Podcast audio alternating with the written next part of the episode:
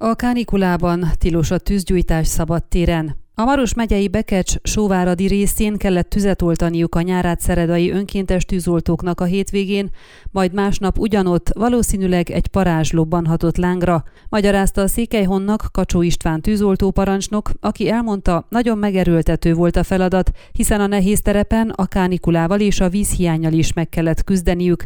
Ráadásul a szél is nehezítette az oltást, ezért csak kéziszerszámokat tudtak használni. A kánikulában sok a dolguk a tűzoltóknak, nem annyira az emberi mulasztás, mint inkább a hőség miatt. Ezért, ha valahol füstöt észlelnek, nem is várják a hívást, azonnal a helyszínre mennek, hogy megelőzzék a még nagyobb bajt. Emberi mulasztás nem történt mostanában, válaszolta érdeklődésünkre a Nyárát Szeredai Önkéntes Tűzoltó Egyesület vezetője, arra figyelmeztetve, hogy a nagy melegben elég egy üvegcserép is, amely a napsugarakat összegyűjtve gyorsan lángra lobbanthatja a száraz növényzetet.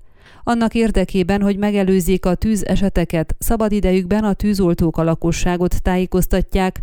Tűzgyújtási tilalom van, ami azt jelenti, hogy sehol, semmilyen körülmények között nem szabad tüzet gyújtani szabadtéren, hangsúlyozta a nyárát szeredai tűzoltó parancsnok. Tilos a tarló és száraz ajnövényzet égetése, veszélyes az emberi életre, az ingatlanokra, melléképületekre, állatokra, erdőkre és vezetékes hálózatokra. Legyünk felelősek, vigyázzunk egymásra, vigyázzunk másokra, figyelmeztet a tűzoltóság.